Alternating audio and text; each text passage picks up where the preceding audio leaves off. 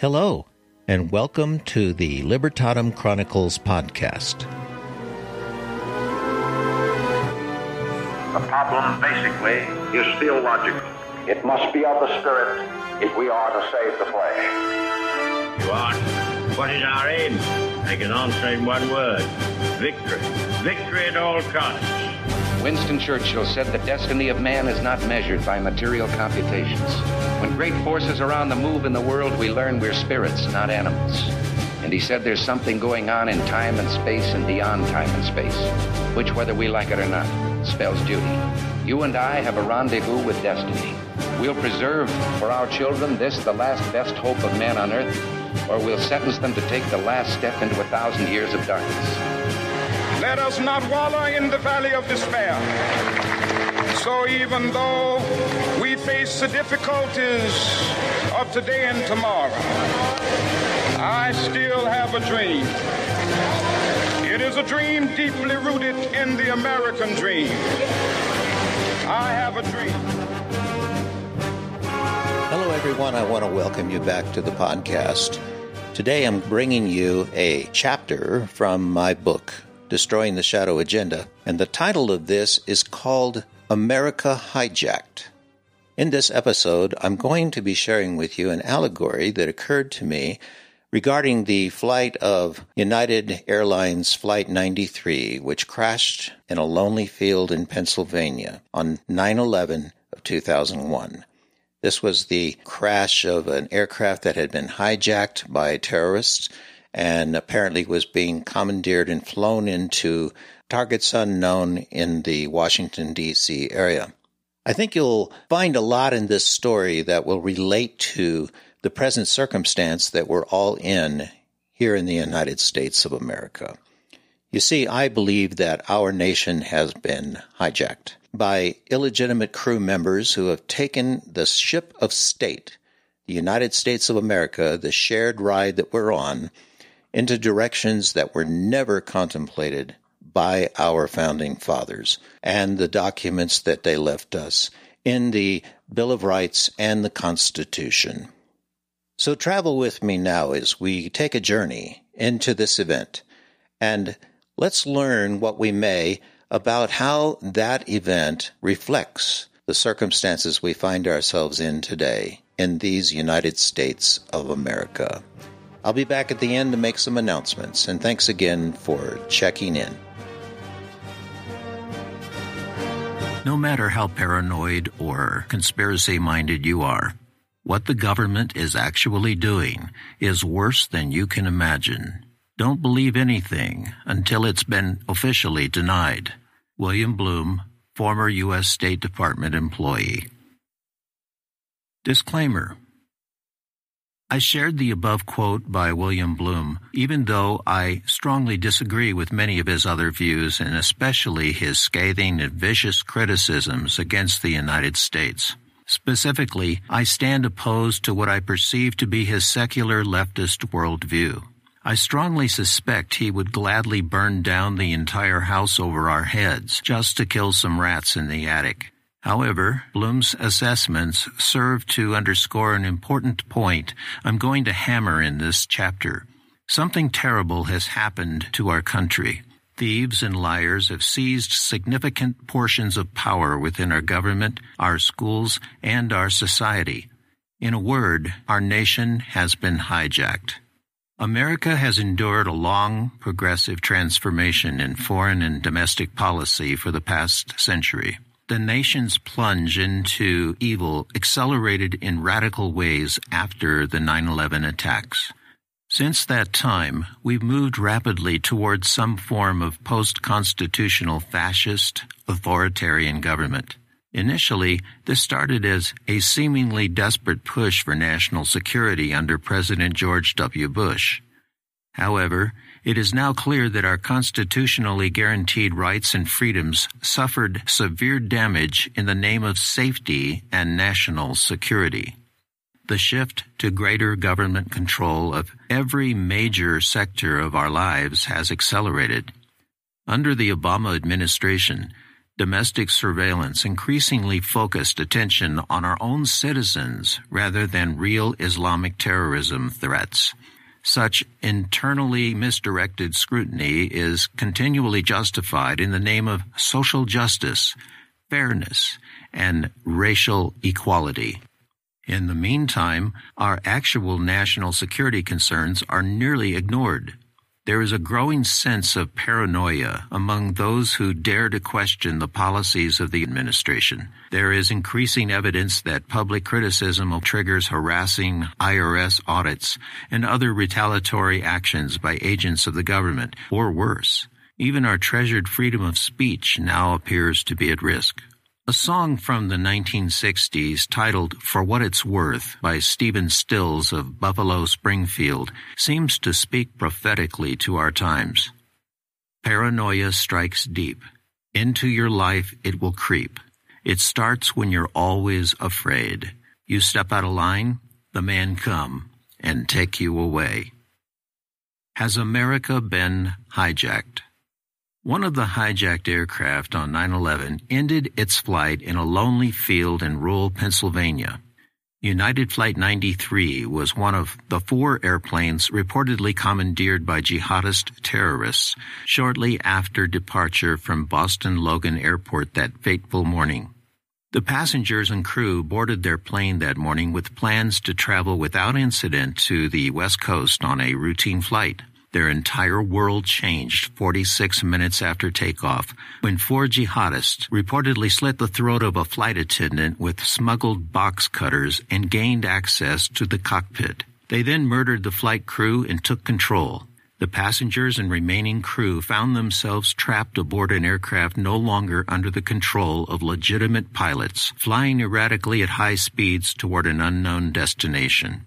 The terrorists in the cabin subdued the passengers with threats of fake explosives, ordering them to sit quietly and show no resistance.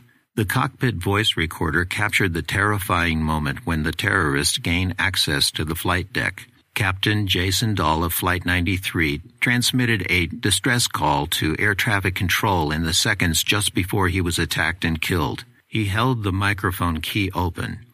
Mayday, Mayday, Mayday, Mayday. Get out of here! Get out of here! A few minutes later, Al Qaeda terrorist Ziad Jarrah, now at the controls of the aircraft, made an announcement over what he thought was the aircraft intercom. Instead, he keyed the radio microphone and transmitted in the open to air traffic control. Ladies and gentlemen, this is the captain. Please sit down and keep remaining seated. We have a bomb on board, so sit. The cabin crew at the rear of the airplane called airline dispatch using an in flight telephone to speak to people on the ground. Apparently, the terrorists didn't know how to disable the airphone system. Several passengers also made calls from their seats, contacting relatives and friends on the ground to gather information about what was happening. They did not use, as some erroneously reported, cell phones, which will not operate at high altitude. They learned about news reports of other hijackings and the use of those aircraft as missiles against targets on the ground. The horrible truth finally began to sink in. They were all prisoners aboard a doomed airplane, and unless they did something very soon, even the slightest hope of survival would be lost. A handful of passengers became convinced that their only hope would be to rush the cockpit and try to wrest control of the aircraft away from the terrorists. They probably knew that their chances were slim to none, but there just didn't seem to be any alternative. If they did nothing and sheepishly obeyed the terrorists, they were all dead. On the other hand, if they fought back and tried to regain control, they might die anyway, but at least they could go down fighting. According to a report filed by Glenn Johnson of the Boston Globe on November 23, 2001, one of the passengers, Todd Beamer, spoke to a relative on the airphone. He was overheard saying to a small band of travelers who decided to take action, Are you guys ready? Let's roll. Grabbing up fire extinguishers, jugs of hot water, and whatever else they could use as weapons, they shoved an assault service cart violently down the aisle to the front of the airplane. They finally subdued the jihadists guarding the cockpit door and broke in. The Allah praising terrorists in the cockpit realized their defeat was imminent and suddenly plunged the aircraft into the ground before the passengers could regain the controls. Their courageous act of heroic resistance to terrorism inspired nearly everyone who learned of it. Something about that particular incident intrigued me because within the story, I believe I've discovered a powerful allegory. This allegory may provide some encouragement and inspiration to those of us who are finally awakening to the dangers we share. The actions of a small band of courageous passengers and crew on board United Flight 93 speaks in a powerful way to us all in these troubled times. Just go with me and consider the following. We're all sharing the same ride. Are we not all riding together as passengers aboard a common craft called the United States of America? Early in our history, as our nation was being initially formed and organized, we, the people, carefully and prayerfully chose representatives who crafted the country we now share. They set in the control systems, the constitutional separation of powers between the executive, legislative, and judicial branches. They also wrote a flight manual detailing procedures for safe operation, the Bill of Rights, and amendments. Within these documents, the founders established the strict qualifications for those who would serve in the cockpit of elected office and operate the craft of state. As long as these systems and procedures were strictly maintained and followed, no external storm could successfully bring down the craft of state. We, the people, could live out our lives in relative peace and security as passengers aboard our shared craft we had confidence that our pilots, public servant, government employees could be relied upon to provide skilled and honest leadership for our continued journey toward life, liberty, and the pursuit of happiness. Because of the wise systems our founders set in place, we, the people, held the ultimate authority to hire or fire those who serve us, based upon their continued faithful attention to their mandated stewardship. An air traffic control system, a free and independent press, was encouraged to ensure that the safe, efficient flow of travel was competent and coordinated. Our elected pilots were held accountable for how they operated the aircraft in their trust within established regulations and flight plans. Ground service personnel were trained and set, i.e., our Justice Department, federal, state, and local law enforcement officers, and military services. Each of these had the responsibility to maintain the craft, service it, and protect it. As long as each person bearing responsibility for the safe and efficient operation of our shared craft remained within their limits of authority and assigned duties, all was well. We and our generations could confidently participate as passengers, secure in the knowledge that we would arrive safely at our various destinations. In the present crisis, Many of us have come to the conclusion that the cockpit, the control center of our country, the White House, Congress, and judiciary, has been hijacked. Our shared craft appears to be under the control of unqualified and even malicious people who are presently flying erratically far outside established parameters. These hijackers have run our fuel tanks dry with a crushing national debt. To be specific, our national debt far exceeds, as of this date, $123 trillion in unfunded obligations. This burden is a level of debt we can never hope to repay. In a November 2013 Wall Street article, writers Chris Cox and Bill Archer explain the lack of knowledge about the unfunded liabilities. The actual liabilities of the federal government including Social Security, Medicare, and federal employees' future retirement benefits, already exceed $86.8 trillion, or 550% of GDP. For the year ending December 31st, 2011, the annual accrued expense of Medicare and Social Security was $7 trillion. Nothing like that figure is used in calculating the deficit in reality, the reported budget deficit is less than one fifth of the more accurate figure. Why haven't Americans heard about the titanic 86.8 trillion liability from these programs? One reason the actual figures do not appear in black and white on any balance sheet. Be sure of one thing debt equals slavery. Apart from a providential miracle, we, along with our children, grandchildren, and great grandchildren, are facing real slavery born of debt. Many of our cities and states are falling into insolvency due to overwhelming debt, and some are beginning to declare bankruptcy. The latest and most financially devastated city being Detroit, Michigan. Our inner cities are becoming seedbeds of violence, racial hatred, civil unrest, and moral depravity. As an interesting historical side note, the seat of the U.S. government moved from New York City to Philadelphia, Pennsylvania, where it remained until President John Adams ordered the federal government to pack its bags and establish the central offices at the nation's new capital in Washington, D.C. Congress adjourned its last meeting in Philadelphia on May 15, 1800 and all federal offices were up and running in Washington, D.C. by the 15th of June. Philadelphia officially ceased serving as our nation's capital as of June 11, 1800. Upon the opening of the new Washington, D.C. government offices, there were roughly 125 federal employees. You heard that correctly 125. Since those early years, the federal government has exploded to mind blowing size. According to the U.S. Census Bureau, current only through May 2011, the number of executive branch employees in the federal payroll has expanded beyond 2.8 million, with 2.65 million of these paid full time the sheer size of the federal government makes it impossible to accurately estimate the actual number of federal employees. Agencies operate within agencies. Therefore, no one in the federal government has a precise inventory of all the multiplied hundreds of sub agencies now on the public payroll. Needless to say, the number of federal employees now easily exceeds the population of many small countries. Can anyone say big government?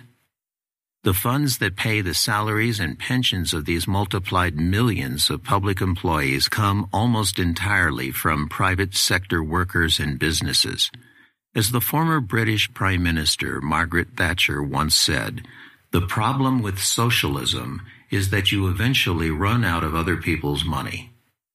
We must return to the original flight plan. It appears that those who hate our country and all it stands for have illegally broken into the cockpit and control centers of our shared craft with false credentials and taken control of our national aircraft.